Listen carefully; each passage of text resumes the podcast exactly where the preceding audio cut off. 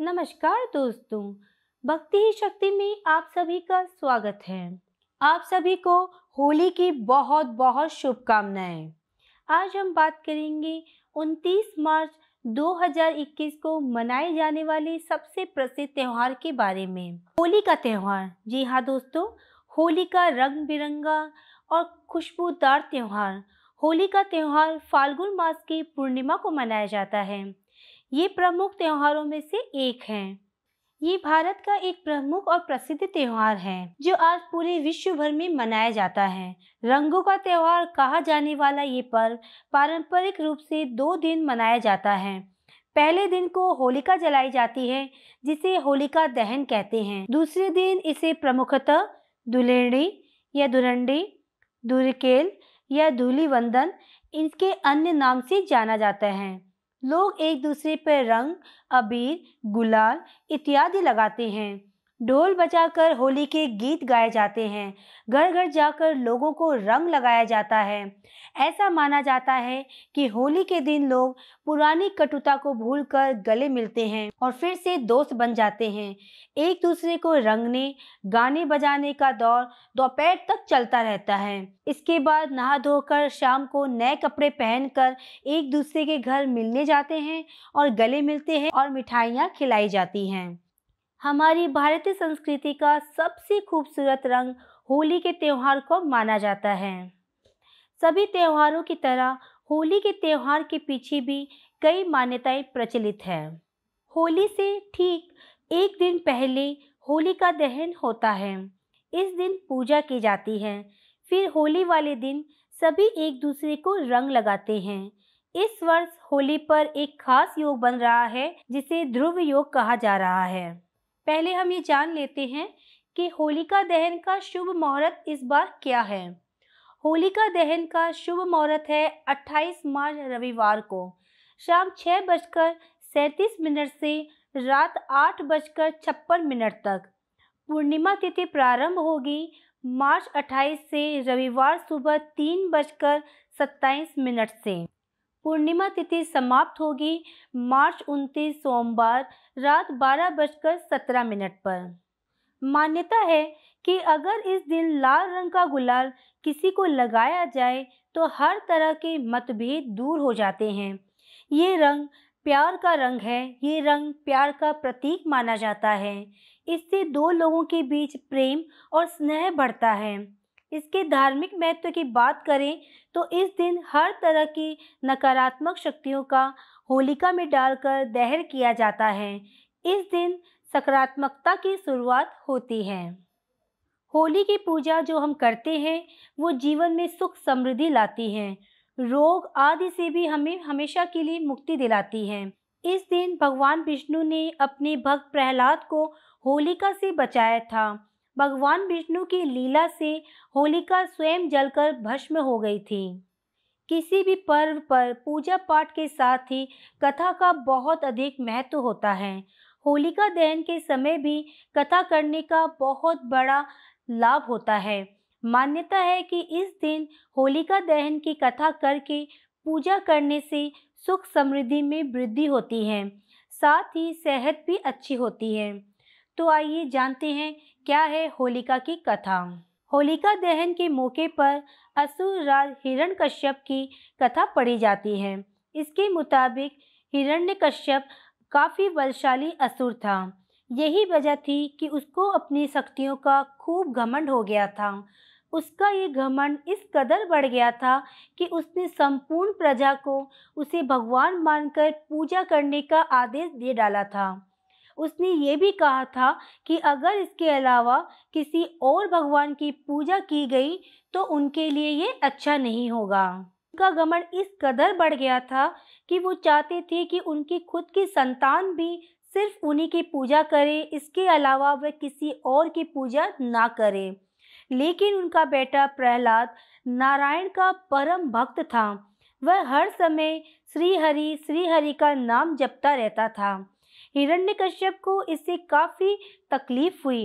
कई बार उसने अपने बेटे को समझाया, कई बार मंत्रियों को भेजा उन्हें समझाने के लिए, लेकिन प्रहलाद पर इसका कोई असर नहीं हुआ। वह तो बस हरि भक्त में ही लीन रहते थे।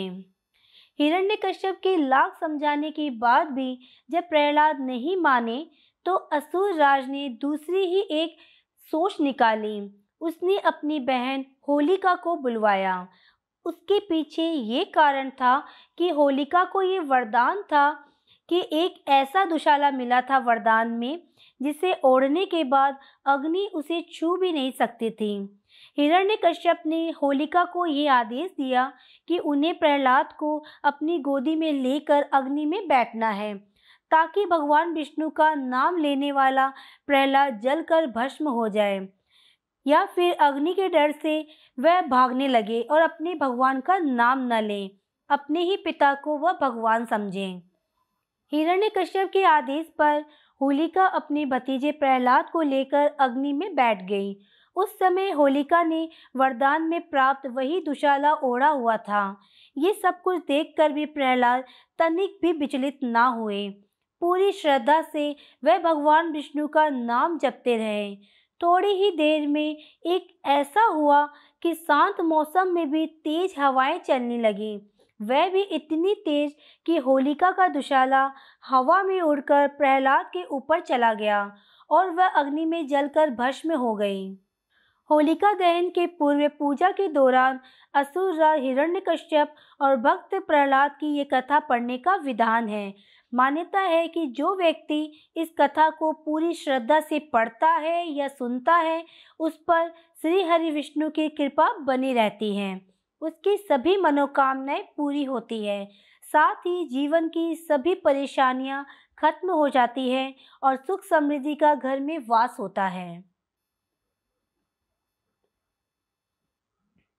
दोस्तों, होलिका दहन के दिन आप भी ये कथा पढ़ें या सुने, इससे आपको बहुत लाभ होगा। होलिका दहन की रात को दीपावली, नवरात्रि और शिवरात्रि के समान ही बहुत ही अधिक महत्व दिया गया है। इसे वर्ष की चार महारात्रियों में से एक बताया गया है। ये ऐसी रातें हैं जब आप अपने सोए हुए भाग्य को भी जगा सकते हैं। इस दिन अन्य दिनों की अपेक्षा शीघ्रता से फल प्राप्त होता है। होलिका दहन की रात कुछ उपाय किए जाएं तो रोग और आर्थिक परेशानी के साथ ही अन्य तरह की समस्याओं से छुटकारा पा सकते हैं। होलिका दहन के दिन कुछ उपाय किए जाएं तो रोग एवं आर्थिक परेशानी के साथ अन्य कई समस्याओं से छुटकारा भी पा सकते हैं। होली की राख को जब होलिका दहन हो जाए और जो राख बच जाए तो होली की राख को घर के चारों ओर दरवाजे पर छिड़के। ऐसा करने से घर में नकारात्मक शक्तियों का प्रवेश नहीं होगा। माना जाता है कि इससे घर में सुख समृद्धि आती है। गाय का गोबर लें, उसमें जौ, अरसी, कुश मिलाकर छोटा उपला बना लें। इसे घर के मुख्य दरवाजे पे लटका दें। ऐसा करने से नजर दोष, बुरी शक्तियाँ, टोने टोटके से घर और घर में रहने वाले सभी लोग सुरक्षित रहेंगे। आजकल तो मार्केट में ये बना बनाया मिल जाता है, काफ़ी आसानी होगी आपको इससे। होली के दिन लोग एक दूसरे के अहित के लिए टोने टोटके बहुत करते हैं, इसलिए सफ़ेद खाद्य पदार्थों का प्रयोग ना करें। होलिका दहन वाले दिन किसी भी अन्य व्यक्ति के घर सफ़ेद रंग के कोई भी मिठाई का सेवन आप ना करें।